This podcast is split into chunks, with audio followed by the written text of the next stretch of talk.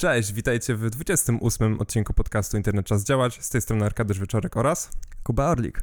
W dzisiejszym odcinku będziemy opowiadać o projektach odzyskiwania internetu. Podamy Wam różnego rodzaju przykłady aplikacji, dzięki którym możecie korzystać z e, niektórych komercyjnych, korporacyjnych serwisów a w znacznie prostszy sposób i znacznie wydajniej. Ale zanim przejdziemy do naszego tutaj meritum odcinka, krótkie przypomnienie o tym, że możecie nas słuchać na niekorpo platformach, e, takich jak PeerTube oraz Funkway, do którego linki znajdziecie w opisie do tego odcinka. Więc o co chodzi z tym odzyskiwaniem internetu? Otóż bardzo często, kiedy publikujemy coś na jakichś korpo platformach, to jest e, takie wrażenie, że to, co piszemy, jest publiczne. Ktoś mhm. wrzuca jakieś, jakiegoś storiesa na Instagrama, ktoś wrzuca jakiegoś posta na Facebooka, ktoś wrzuca jakiegoś tweeta albo pisze komentarz na Reddicie z użyteczną poradą techniczną. Um, I okazuje się, że z czasem te wszystkie korporacyjne media zaczęły wprowadzać pewne ograniczenia odnośnie tego, kto może czytać różne treści na tych platformach. I Niedawno Twitter na przykład wrzucił takie ograniczenia, że tylko użytkownicy zalogowani mogą po przeczytaniu jakiegoś tweeta kliknąć, żeby przeczytać inne tweety tego autora. E, mhm. Reddit ma te wkurzające pop-upy, w których zaprasza do instalacji aplikacji mobilnej, która działa szybciej niż aplikacja webowa, ponieważ aplikacja webowa jest celowo spowalniana, żeby ludzie instalowali aplikację mobilną. Zresztą mhm. mieliśmy odcinek o tym wpychaniu aplikacji mobilnych. Um, no i mówiliśmy też o tym, że Reddit nauczył się rozpoznawać um, po user agencie, jakie masz jaką masz przeglądarkę. Tak, to tak, zawsze tak, mówię, tak. że masz Chroma, masz Chroma, masz Chroma. Także... Kontynuuj w Chromie, nawet jak miałeś Firefoxa, nie? Dokładnie. Um, I storiesy instagramowe są w ogóle niedostępne dla użytkowników, którzy nie mają konta a osoby, które nie są użytkownikami Instagrama, mogą przeglądać tylko chyba tam 10 czy 20 najnowszych zdjęć danego użytkownika, jeżeli chcą zobaczyć jakieś starsze zdjęcia, to są zmuszani ponownie do zakładania konta. Więc dochodzi do sytuacji, w których chcę na przykład skorzystać z usług jakiegoś profesjonalnego fotografa, który swoje portfolio umieszcza tylko na Instagramie, a ja mhm. jako osoba bez Instagrama mogę przejrzeć tylko jego 10 najnowszych postów. Um, więc e, takie to trochę słabe, ponieważ jakby to była zwykła publiczna strona, no to mógłbym przejrzeć wszystko i to um, właściciel tych zdjęć, autor tych zdjęć mógłby mieć kontrolę nad tym, jakie rzeczy są widoczne dla osób, które nie mają jakiegoś specjalnego konta, um, a, nie, a, a nie sieć społecznościowa, która chce po prostu wydoić a, i jak najwięcej wartości z tego, że ktoś z tej platformy korzysta. Więc tutaj um, możemy powiedzieć o tym, że tak naprawdę um, te korporacyjne platformy tworzą dla użytkownika taką iluzję tego, że jest to publiczne, ponieważ przyzwyczajono użytkowników w internecie, że na pewno masz konto na tym Instagramie po to, żeby to sobie tam przeglądać, nie? Więc e, dochodzimy do takiego momentu, w którym niby jest coś publiczne, bo zostało to na przykład opublikowane na jakimś medium społecznościowym, ale jeżeli nie masz konta, to nie możesz tego zobaczyć. Pierwszym przygotowanym przez nas przykładem jest Invidius, a jest to alternatywny frontend dla YouTube'a. I dlaczego tutaj mówimy o alternatywnym frontendzie i co to tak naprawdę jest? Więc e, wyobraźcie sobie, że jest to strona internetowa, na którą wchodzicie i macie dostęp do tych samych filmów, do tej samej bazy danych YouTube'a, do, dostęp do wyszukiwarki, dostęp do komentarzy. Możecie sobie czytać te komentarze, zobaczyć, jakie dany mm, profil publikuje treści i tak dalej. Wszystko jest to dostępne, ale e, ma tą właśnie, ma te zalety, że po pierwsze, nie musicie być e, zalogowani. Możecie wszystkie treści oglądać bez logowania się. Możecie um, oglądać treści bez reklam, czyli żadne tutaj reklamowe rzeczy z YouTube'a wam się nie wyskoczą. E, I to działa tak, że Invidius pod spodem korzysta z, um, z API YouTube'a co to jest API, żeby idąc dalej tutaj tłumacząc. E, w skrócie to jest taki interfejs programistyczny, który na podstawie zapytań wykonywanych przez przeglądarkę może się, może się przeglądarka z tym interfejsem komunikować, z tym serwerami YouTube'a i ściągać jakieś treści. To, że wy widzicie na przykład jakiś komentarz pod e, filmikiem na YouTubie, to dlatego, że właśnie przez API została pobrana informacja o tych komentarzach dla tego filmu i to widzicie tam pod tym filmem. W związku z czym e, Invidius robi dokładnie to samo co YouTube, tylko właśnie w bardziej wydajny sposób. Ciekawą funkcją Invidiusa jest to, że możecie followować e, różnego rodzaju konta na YouTubie bez posiadania konta na YouTubie. Po prostu macie konto w Invidiusie i YouTube nie wie tak naprawdę o tym, co wy takiego subskrybujecie.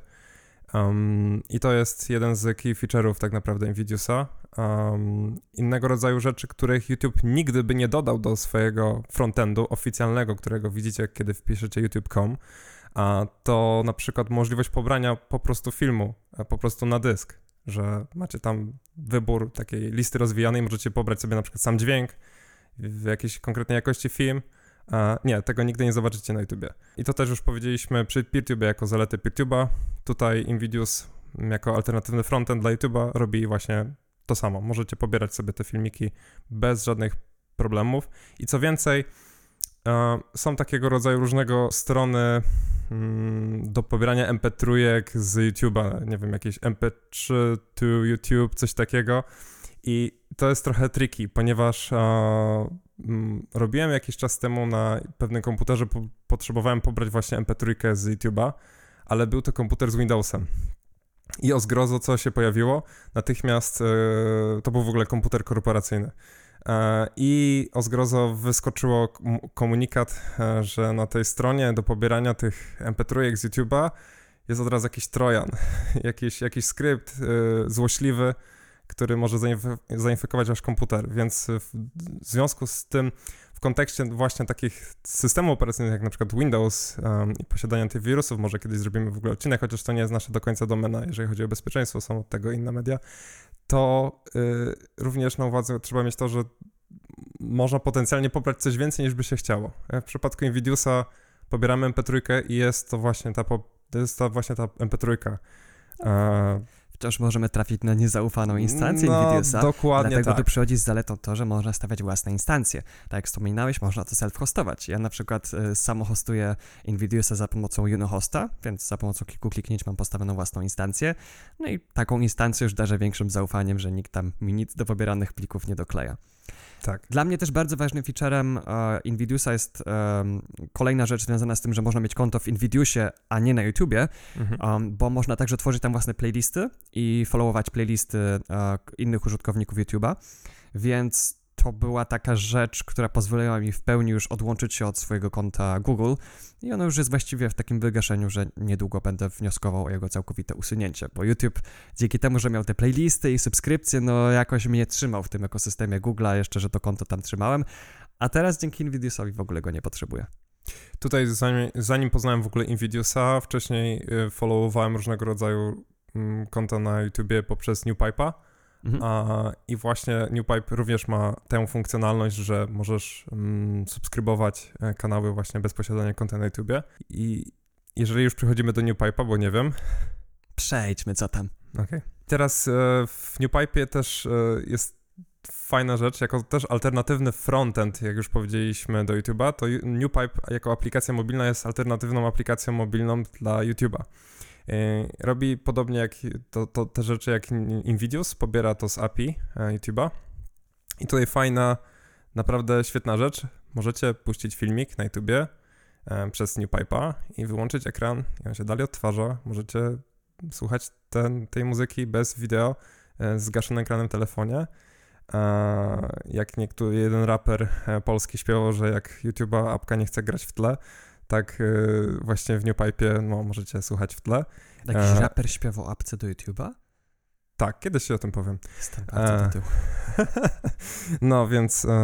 no ciekawe, czy ktoś z słuchaczy zna ale no to znany raper, ale już mniejsza od tego rapera. No więc właśnie, w NewPipe możecie zgasić ten ekran i tak jak YouTube chwali się, że tutaj jest YouTube Premium, zgaś ekran, możesz słuchać dalej muzyki, nie, nie stopujemy tego, tego, tego filmu podczas odtwarzania muzyki, jak zgasisz ekran. Tak, e, chcecie być premium, bez premium, to zainstalujcie sobie NewPipe'a. Tak? Ja ostatnio właśnie widziałem te reklamy YouTube'a, bo na YouTubie wyskoczyła mi reklama YouTube'a, a i tam było, że no, e, możesz wyłączyć ekran i muzyka dalej leci. Ja mam takie, to, to ludzie tak nie mają normalnie? jako wieloletni już New Pipe'owiec. A jak już idziemy jeszcze dalej, um, o to aplikacja Kodi, o której wspomniemy później, um, może integrować się z, z właśnie New Pipe'em i możecie być um, w XXI wieku, korzystając z YouTube'a bez e, oficjalnej aplikacji YouTube'a i bez oficjalnych rozwiązań e, Google'owych, do tego, żeby odtworzyć na waszym telewizorze Smart TV um, filmik z YouTube'a. Więc Tak. e, z No, użyciem to nawet już, już, już, już, już idąc w, w pełni w ten spoiler, to ja mam tak ustawiony e, telewizor, który nie jest Smart TV, jest takim wczesnym Smart TV, który miał powolność działania Smart TV, ale bez tych funkcjonalności. I można, mam do niego podłączony Raspberry Pi i nawet jak telewizor jest wyłączony w trybie standby, to mogę w NewPipe w aplikacji zrobić Mhm. cast to Kodi i Mhm. telewizor sam się włączy i leci film. Wszyscy mam takie wow, a to wszystko jest za pomocą open source'owych tych, open source'owych bez, technologii, bez więc... Google Chromecasta i innego rodzaju tych. No, I naprawdę Świetne. ustawianie tego to jest troszeczkę roboty. O tym mogę, możemy zrobić artykuł albo nawet dwa, um, Mhm. albo tutorial wideo znowu. Musimy się wreszcie zabrać do tego tematu. Um, ale jak już działa, działa świetnie. Mhm. Kolejną aplikacją w tym samym kontekście jest HoloPlay. E, To jest generalnie aplikacja mobilna również, która korzysta z Invidiusa, e, ale tylko do odtwarzania muzyki. I de facto ja próbowałem HoloPlaya, ale strasznie mi źle działała na telefonie. Więc em, możecie potestować. E, U mnie to się średnio sprawdziło lepiej. Co, co ci działało nie tak? Znaczy się miałem problemy z, w ogóle z odtwarzaniem muzyki, w sensie niektóre w ogóle filmy się, filmy, w sensie ta, ten, ten dźwięk z tych filmów odtwarzał, raz się nie odtwarzał, raz to się zawieszało. Um, może to jest związane właśnie z mm, wydajnością instancji Nvidiusowych albo też utrudnieniami, ym, które pochodzą z YouTube'a, Mhm. um, bo tutaj YouTube um, aktywnie działa, żeby utrudnić jakiekolwiek skrapowanie treści i pobieranie to przez jakieś zewnętrzne klienty. Um, więc znacznie łatwiej korzystało mi się z NewPipe'a, ale NewPipe tutaj korzysta bezpośrednio z um, API YouTube'a, a nie z Nvidiusa API, więc um, być, może dlatego właśnie w NewPipe to działa bez, bez żadnego problemu. Tam ta muzyka działała na przykład, nie? Kolejny na naszej liście jest Niter. To jest e, aplikacja, która działa w przeglądarce i która jest alternatywnym klientem do Twittera. Możemy właściwie tylko podmienić e, w adres, pasku adresu, jak wchodzimy na jakiegoś tweeta, czy na czyjś profil na Twitterze. e, W pasku adresu zmieniamy Twitter na Niter, ale chyba Kropka net. inna- Kropka net, Kropka net. niter.net, zmieniamy twitter.com na niternet i wtedy pojawi nam się ten tweet albo to konto użytkownika a wyświetlone w interfejsie niterowym, co się wiąże z kilkoma zaletami. Jedną z nich jest to, że nie jesteśmy, tak jak to od niedawna Twitter robi, zmuszani do tego, żeby założyć konto, żeby dowiedzieć się więcej o danym tweetie albo żeby zobaczyć inne tweety um, tego użytkownika, na którego teraz spoglądamy. Um, I jest e, interfejs znacznie lżejszy. Interfejs mobilny Twittera, ten oficjalny, jest tak niewiarygodnie ciężki i źle napisany, że, że, że, że, to powinno być nielegalne. Po prostu jestem... Brak mi słów. Teraz już jakby to... Mhm. No, teraz już korzystam z Twittera mniej, ale jak jeszcze korzystałem więcej, zanim tak bardzo aktywna stała się społeczność na Mastodonie, to, e, to no, przeniesienie się na, na, na nowe urządzenia było u mnie motywowane tym właśnie, żeby Twitter działał dobrze, bo, bo to, jest, to jest- jest skarygodne.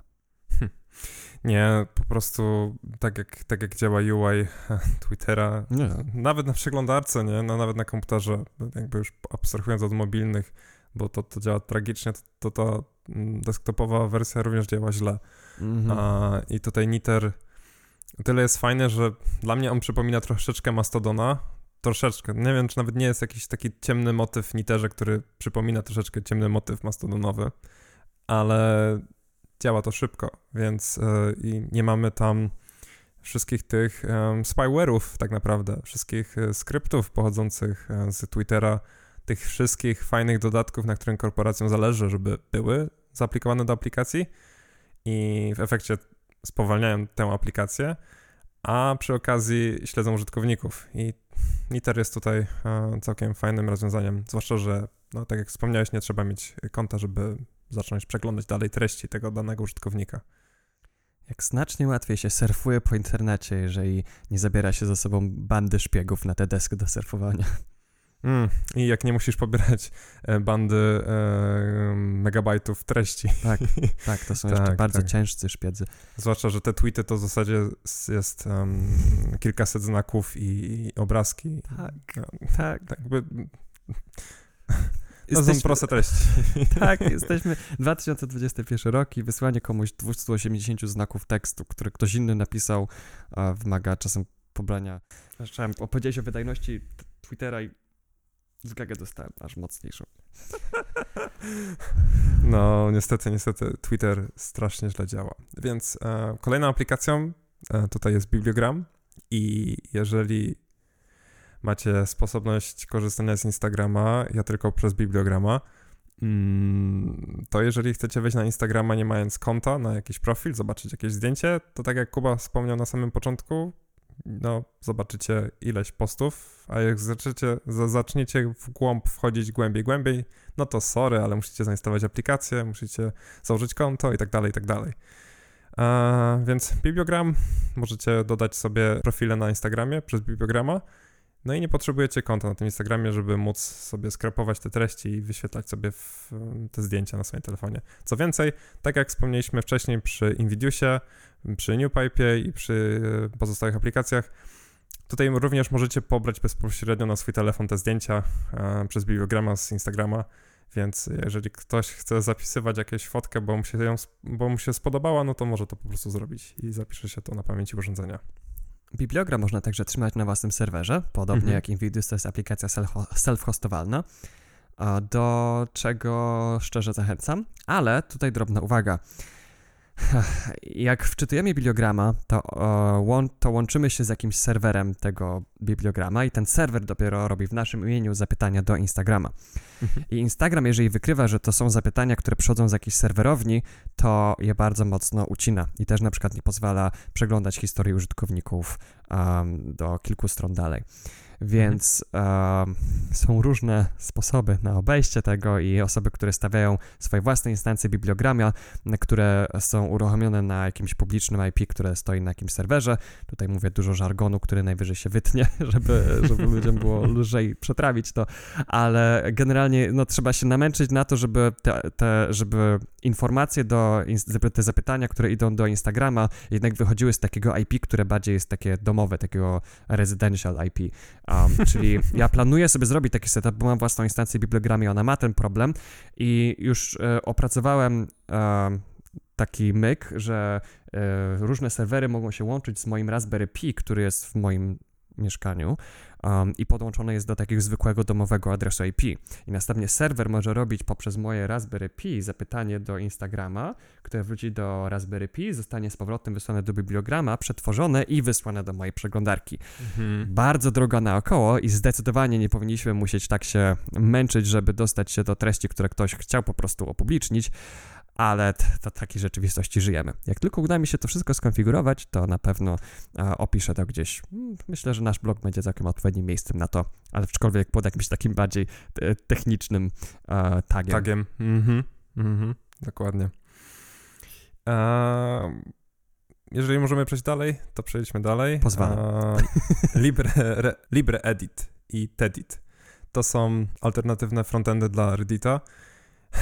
Jeżeli mieliście znowu sposobność korzystania z Reddita na telefonie, mm, to, to, to strasznie źle działa. W mm. sensie, znowuż, to są, to są, to są komentarze, to, to są głównie komentarze, to są dyskusje i wczytywanie tych komentarzy i to, to robienie przez ten oficjalny klient, w sensie przez oficjalny frontend Reddita, no, to, to, jest, to jest dramat. Ja się kiedyś tak, tak cieszyłem, jak szukałem, szukałem czegoś online i wyniki prowadziły do Reddita. Myślałem sobie, mhm. wow, trafiam do społeczności osób, która żyje tym tematem, którego szukam i ktoś tam natrafił na ten problem, co ja, jest rozwiązanie. A jak teraz jest wynik z Reddita, to mam takie, o, mhm. czemu to nie jest Discourse? tak, no, przyzwyczajenia się zmieniają. Mm. A Discord jest um, open source, a, tak. a, Reddit niestety nie. I tutaj nie mamy na myśli Discorda, mówimy o Discordsie. Tak. E, wykopisko to jest e, znowu, jeżeli tutaj w tematach Reddita, to tam mamy wykop w Polsce jako taką alternatywę dla Reddita, polska, polska odpowiedź e, dla Reddita i jest wykopisko. To jest alternatywny znowu klient frontend dla wykopu. E, nie wiem, czy tam można przeglądać e, komentarze Mm, pod danym postem. Wiem, że na pewno topki się zliczają mm, i wyświetlają się w takiej formie takiej przejrzystej listy Nie trzeba przeglądać tych reklam i, i tych wszystkich rzeczy na wykopie. Można w wykopisku zobaczyć, co było dzisiaj top 10 na przykład, nie? Ale nie zagłębiałem się głębiej w wykopisko, więc nie powiem, co więcej można zobaczyć na tym wykopisku. No i mniej wykopa w życiu, tym lepiej. Dokładnie. Jeszcze raz. Im mniej wykopu w życiu, tym lepiej. Dokładnie tak. Eee, kolejna aplikacja na naszej liście to Scribe. I tutaj jest to alternatywny mm, frontend dla, dla społeczności Medium. Medium to są takie. Co? Mm. E, to jest moja reakcja, jak słyszę nazwę Medium. Nie cierpię tego serwisu. Aj, ja mam dokładnie tak samo. No. Nie, medium, medium jest koszmarne. Medium jest koszmarne. Jeżeli możecie nie korzystać z medium, nie korzystajcie z medium. A jeżeli możecie skrapnąć jakieś treści z medium, no to skorzystajcie z Scribe'a i tam możecie przeczytać sobie. Dokładnie to działa tak samo jak e, wspomniany wcześniej Niter, e, gdzie podmieniamy domenę i reszta znaków jest taka sama w adresie i wczytuje nam się forma takiego e, artykułu z medium bardziej przystępnej formie. Czy coś więcej chcesz dodać do Mediuma? Tak. Dlaczego ktoś chciałby korzystać z alternatywnego frontendu do Medium? Medium, o ile jest bardzo minimalistyczny w wyglądzie, o tyle jest strasznie nieminimalistyczne w tym, jak działa. Mm-hmm. Bardzo często, jak wczytuję artykuł, bo na, na Mediumie, no bo ktoś mi wysłał, nie ma tego artykułu nigdzie indziej, no to wczytuję sobie go na Mediumie, to pojawia się wszystko, pojawiają się obrazki, pojawiają się wszystkie ornamenty, a, poza tekstem. Jest, jest, jest, biały tekst na białym tle, bo on musi wczytać ten swój super piękny font. Um, I jak jestem w pociągu i jest, no wiadomo, przez to, że się poruszam wolniejszy internet, to czasem muszę czekać dobre 30 sekund, aż się pojawi, aż się raczy w artykule pokazać jego najważniejsza rzecz, nie? Um, mm-hmm. Więc no Scribbles pod tym względem też jest lżejszy i pozwala na obchodzenie e, tego, e, tej wkurzającej cechy mediuma, że niektóre artykuły są dostępne dopiero po zalogowaniu się. Mhm. Użytkowników Discorda może za to zainteresować e, pozycja na naszej liście o nazwie FOSSCORD, FOSSOT, Free Open Source Software. Um, to jest alternatywny frontend do Discorda. W, nie posiada 100% funkcjonalności, ale jeżeli ktoś ma konieczność komunikowania się e, z Discordową społecznością, a woli korzystać z otwartych e, alternatyw i chce czegoś lżejszego, to Foscord może być dobrą alternatywą. Ja osobiście ubolewam nad tym, że bardzo wiele projektów open source'owych także zamiast tworzyć faktyczne, prawidłowo archiwizowane i podzielone na wątki listy mailingowe albo fora, po prostu mówi, o, nasz support znajdziecie na Discordzie. I wchodzi się, jest ściana tekstu i nie wiesz, czy ktoś już zadawał twoje pytanie, czy jakby radź se po prostu, nie? A akurat jesteś w innej strefie czasowej niż większość maintainerów, to tak jak nie dostaniesz odpowiedzi mm -hmm. natychmiast. Mm -hmm. Więc e, no, to się. Zwłaszcza I... kiedy mamy rozwiązania typu IRC, Discourse, czy właśnie Fora, to... to tak, no, no Discourse dla mnie to jest po prostu jakby top notch, nie? W sensie, no trudno, trudno o lepsze. IRC spoko, ale to jest dla bardziej takich wprawionych użytkowników. Sam z IRCA jakby wciąż nie mogę znaleźć klienta, który by odpowiadał moim wyzwaniom. Um, raz klienta ustawiłem źle i on cały czas bardzo szybko joinował i rejoinował jak, w jakimś kanale i zostałem zbanowany. Mhm. Um, I nawet nie wiedziałem o tym, bo to się wszystko działo w tle i potem wchodzę, wszędzie jestem pobanowany, nie wiem czemu i piszę do administratorów. Uh, więc no to, to, to, to wymaga trochę, trochę wprawy, ale chciałbym się tego kiedyś nauczyć. Jak się nauczę, to opiszemy to. Mhm. Okej, okay, um, kolejnym tutaj na naszej liście jest um, Aurora Store i Yelp mm. Store. E, głównie powiemy tutaj o Aurorze. E, to jest, tak jak już mówiliśmy w naszych wcześniejszych odcinkach, alternatywny klient dla Google Play Store. Jeżeli nie mamy usług Google na naszym telefonie, to możemy zainstalować Aurora Store, która korzysta ze serwerów Google do pobrania jakiejś aplikacji. Przydaje się to, jeżeli korzystamy tylko i wyłącznie z aplikacji otwartych, wolnych, ale na przykład potrzebujemy aplikacji do banku, no to niestety musimy to pobrać z na przykład Google Play Store i lepiej, żeby to było z Google Play Store niż z jakiegoś um, um, Mirrora, APK, tak. coś tam, coś tam, Aptoid i innego rodzaju tego rzeczy, bo możemy pobrać coś więcej niż byśmy chcieli pobrać. Mm. Domyślcie się, co by to mogło być. No, więc Aurora Store jest od tyle fajna, że może spufować dane urządzenie, więc jeżeli mm, nie ma konkretnej wersji aplikacji, którą byście chcieli pobrać, a na przykład jakaś aplikacja nie jest dostępna na, na wasze urządzenie, bo tak stwierdził um, twórca aplikacji, ale ona jest zgodna i ona będzie się w stanie uruchomić na waszym urządzeniu, to możecie spufować, czyli podmienić i przedstawić się przed serwerami Google, przed e, Googlem, że macie inne urządzenie niż posiadacie, na przykład z wyższą wersją Androida i pobrać tę aplikację bez żadnego problemu. Więc e, to jest jedna z takich rzeczy, które często używałem. I jest jeszcze taka jedna rzecz, którą bym chciał dodać, to nie wiem, czy jest to w Google Play Store, bo nie mam usług Google od wielu lat, ale w Aurora Store możemy na przykład zblacklistować, czyli dodać do czarnej listy jakąś aplikację i ona się nie będzie aktualizować. Więc jeżeli mamy jakąś aplikację w takiej wersji, która działa dobrze i, i nie chcemy jej aktualizować, to możemy to dodać. I możemy też pobrać na przykład starszą wersję aplikacji, czego nie można zrobić w Google Play Store. Jeżeli pobierzecie jakąś wersję aplikacji, to sorry, ale jeżeli, jest, jeżeli, jeżeli wam działa gorzej, no to trudno, to już nie pobierzecie z Google Play Store. Można pobierać z Aurory starsze wersje? Tak to musisz mnie nauczyć, jak to się robi, bo ja szukałem starszej wersji Google Camera i nie znalazłem. Ostatecznie zainstalowałem z tego apka Mirror. okay. Więc pewnie mam jakiegoś rootkita teraz na telefonie. Tak, możesz, możesz wykonać takie ręczne pobieranie z wskazaniem wersji i pobrać starszą wersję aplikacji. O ile Proszę. jest jeszcze dostępna na serwerach. Nie? Bo jeżeli A. zostanie zdjęta, no to, no to już nie -huh, bo, no, no. Masz to oficjalne serwery. zdjęta tamta wersja, albo nie. W każdym razie, okay. nawet nie wiedziałem, że można pobierać starsze wersje. -huh. Jak, jak dobrze jest nagrywać ten podcast, ile ja się mogę z tego nauczyć. Jak Kuba wcześniej wspomniał o Kodim, to, hmm. to jest to takie multibendialne centrum rozrywki na, nasz, na nasze urządzenie i teraz tutaj urządzenie może być dowolne, może być to komputer z Linuxem, z Windowsem, z Maciem, może to być Android, nie wiem czy iPhone, ale na pewno może być to Raspberry Pi i jakieś takie mini PC, komputerki i tak dalej i przez to możecie mieć Smart TV w swoim tele, w telewizorze. Zrobimy kiedyś o tym oddzielny odcinek, ale możecie mieć um, ogólności Smart TV bez tych wszystkich śledzących rzeczy, bez tych reklam i tak dalej, i tak dalej. Ale na przykład z, z różnymi wtyczkami i funkcjami. I tutaj na przykład, jak macie Smart TV, to instalujecie tam, nie wiem, uh, stawmy tu jakąś nazwę jakiejś telewizji, dopiszmy VOD i to jest ta wtyczka, którą instalujecie, to jest ta aplikacja, już nie będziemy przedstawiać konkretnej e, telewizji. No teraz telewizje są polityczne już. Dokładnie tak. E, I teraz masz tą telewizję A, B i C i one mają um, aplikację VOD i z nich możesz oglądać te wszystkie seriale i tak dalej. Um, to Kodi potrafi to samo. Możecie zainstalować wtyczkę w Kodi i oglądać te treści.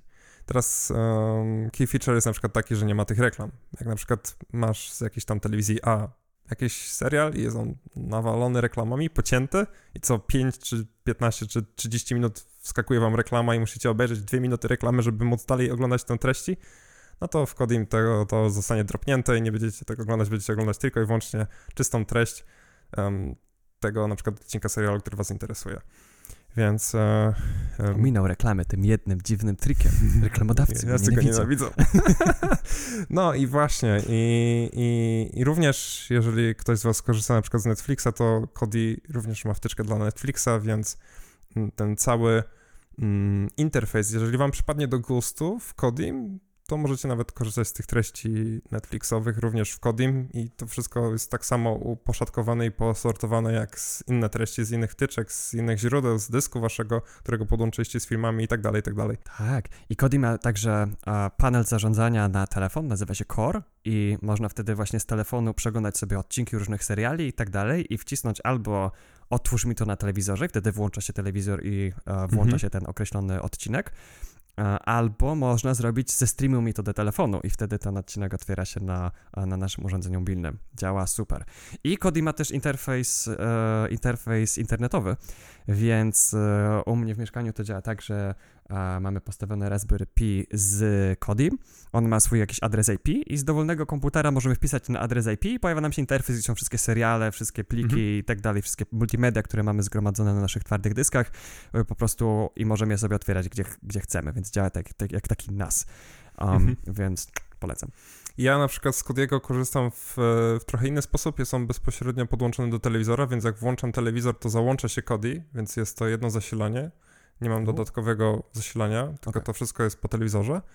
E, również telewizor ma Smart TV, ale nie ma podłączonego internetu, więc jest odcięty od tego Smart TV, Mhm. bo te Smart TV jest e, straszne i działa bardzo źle.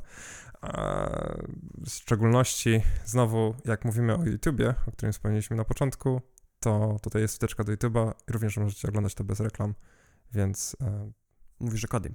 tak, o Kodim. Mhm. I generalnie, jeżeli chodzi o Kodiego, no to znajdziecie setki różnych rodzajów wtyczek, programów, rozszerzeń. To jest taki kombajn, który że- możecie poszerzać, rozciągać w nieskończoność i w Zmieniać jego zasadzie wygląd. zmieniać jego wygląd, więc em, możecie dostosować ten interfejs pod siebie, a nie to, jak wam podyktował producent, więc macie nad tym kontrolę. Prosta rzecz. Macie na przykład za małe literki na ekranie i nie widzicie tych tekstów i Smart TV ma jakąś tam dozę kustomizacji, ale po, powiedzmy sobie szczerze, nie jest to tak rozbudowane, żebyście mogli podać, chcę mieć konkretnie ten font w takiej wielkości, o takim kolorze, bach i, i to się wczytuje. Więc em, tak, Kodi jest naprawdę, naprawdę spoko. Em, bardzo polecamy. Można zainstalować nawet na telefonie, łącznie z tymi wszystkimi wtyczkami, więc jeżeli nie macie Raspberry Pi, nie macie komputera, na którym macie miejsce, żeby zainstalować Kodiego, możecie to zainstalować na telefonie. Również działa. Tam jest po prostu otchłań tych wszystkich pluginów i rzeczy, które można, z źródeł treści i multimediów, można tam po prostu utonąć w tym autentycznie. Jak, jak, jak, e, jak cierpicie na nadmiar wolnego czasu, bardzo, bardzo Oj, tak. rozwiąże ten problem. Kolejną aplikacją na naszej liście jest um, Ciaki. E, Wspominaliśmy o tej aplikacji podczas opowiadania o aplikacjach z Androida. Jest to aplikacja, która umożliwia Wam granie po sieci, mm, sieci lokalnej z, na Waszym PlayStation e, 4 i największa zaleta jest taka, że Ciaki możecie zainstalować na telefonie, możecie zainstalować na komputerze, a największą zaletą tego, że można zainstalować to na komputerze, jest to, że może być to komputer z Linuxem. Mm. Czego nie potrafi zrobić PlayStation i jedynym klientami, jakie PlayStation wydał, są to klienci na macOSa i Windowsa i telefony z Androidem i iPhony. Z tym, że w przypadku Androida musicie mieć Google Play Services, więc potrzebujecie mieć serwisy Google'a do tego, żeby grać w gry na PlayStation. Super. A, a na przykład na, na komputerze, no w ogóle na Linuxie tego nie uruchomicie. Sprawdziłem to, jak to działa, przetestowałem. Um, wykopałem gdzieś z szuflady jakiś telefon też z Google Play Services i uruchomiłem ten PlayStation Remote, jak, jeżeli dobrze pamiętam, czy to się tak nazywa. I w przypadku jakiego możecie zmieniać sobie jakość tego streamu, bo to to jest streamowanie, więc jeżeli są jakieś pewnym momencie mm, dropy pakietów, coś, coś ucieknie, to wam się to może nieźle przycinać. A tutaj możecie ustawić niższą jakość, jeżeli to nie jest potrzebne i dalej możecie grać płynnie, więc no jest więcej tak naprawdę tutaj funkcjonalności, które PlayStation no, jest słabe, no, nie, nie, nie potrafi zaimplementować. No, no cóż, co zrobisz. Potrafią, tylko im się nie chce. Tak, no nie ma z tego zysku, bo, bo mówimy tutaj właśnie o alternatywnych rzeczach, które korporacjom nie przynosiłyby takich zysków. Tak samo jak Sony twierdzi, że nie można na PlayStation 5 odpalać emulatora PlayStation 2 i 3, ale Mhm. od niedawna wyciekły e, ich klucze szyfrowania symetrycznego, um, które być może pozwolą uruchamiać na PlayStation 5 własne oprogramowanie.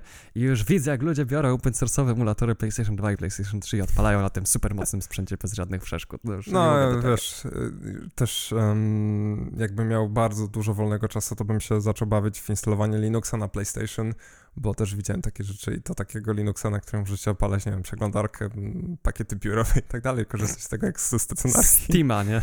Ste- tak, tak, tak, żebyś wiedział, tam nawet ludzie instalowali Steama i odpalali Let for Dead, więc e, to nawet chyba działało płynnie z tego, co mi się wydaje, więc e, całkiem nieźle. Okej, ostatnia aplikacja na naszej liście to jest alternatywny klient wulkanowy. Jeżeli macie dzieci i wasze dzieci chodzą do szkoły i jest tam wulkan, czy wulkano, za moich czasów nie było czegoś takiego jak elektroniczny dziennik. Uf, uf, uf, nasza starość, nie radość. No, no, to właśnie, to wulkanowy to jest aplikacja z F-Droida, open source'owa, którą możecie zainstalować. Ona integruje się z API tego wulkana i możecie sprawdzać te szczęśliwe numerki, nie, czy uwagi tam dziecko dostało jakieś, etc., etc.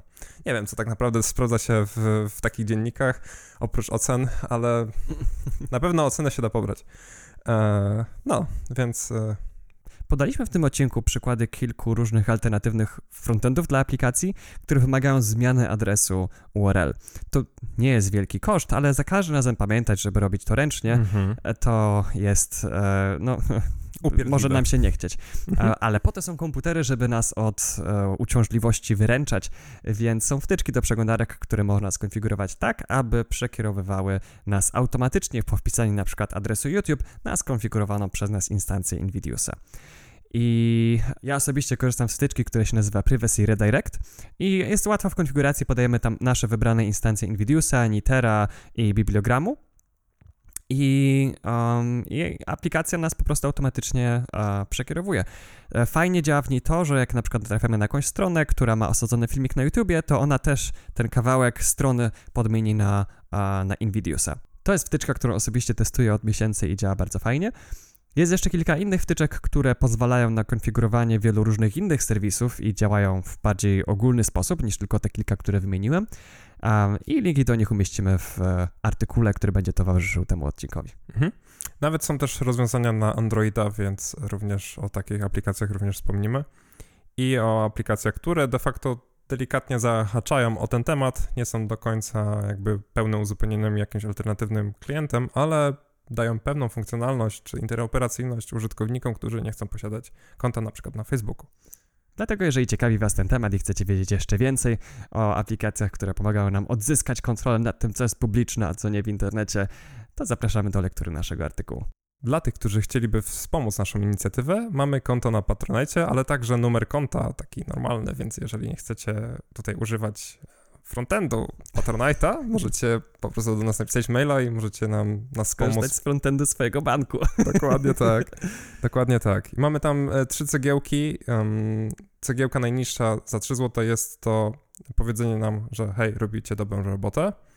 E, jedna osoba wybrała taką cegiełkę, bardzo dziękujemy. Mamy cegiełkę 7-złotową i tutaj Kuba wam powie, co można dzięki tej cegiełce dostać? W zamian za wykupienie cegiełki 7 zł miesięcznie dostaniecie dostęp do naszej grupy patronów.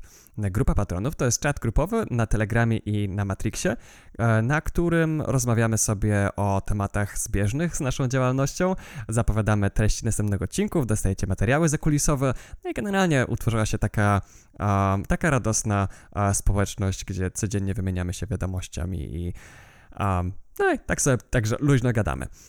ta grupa jest i na Matrixie, tak, i na Telegramie, tak jak powiedziałem, i one są ze sobą sprzężone. To znaczy, że obojętnie czy dołączacie za pomocą Telegrama, czy Matrixa, nie tracicie żadnych, e, żadnych treści.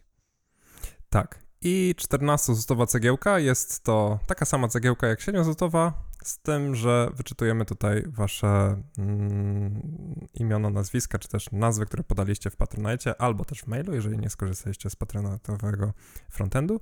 A, I to są osoby, które wykazały się największą hojnością również serdecznie dziękujemy. Są to Zbyk Gałęza, Robert Wolniak, Marcin Karwowski, Grzegorz Hilczuk, Ernest Wiśniewski, Damian Haugas, Grzegorz Cichocki, Łukasz Hawryłko, Sylwester Brzeczkowski, Miklo, Michał Narecki, Krzysiu Weiss. Serdecznie Wam dziękujemy za um, wszystkie, wszystkie tutaj um, wpłaty cegiełki. E, obiecujemy, że będziemy tworzyć jeszcze więcej kontentu. Cały czas um, pracujemy nad naszymi skryptami do montażu, tego, żeby nam tutaj ten proces zminimalizować.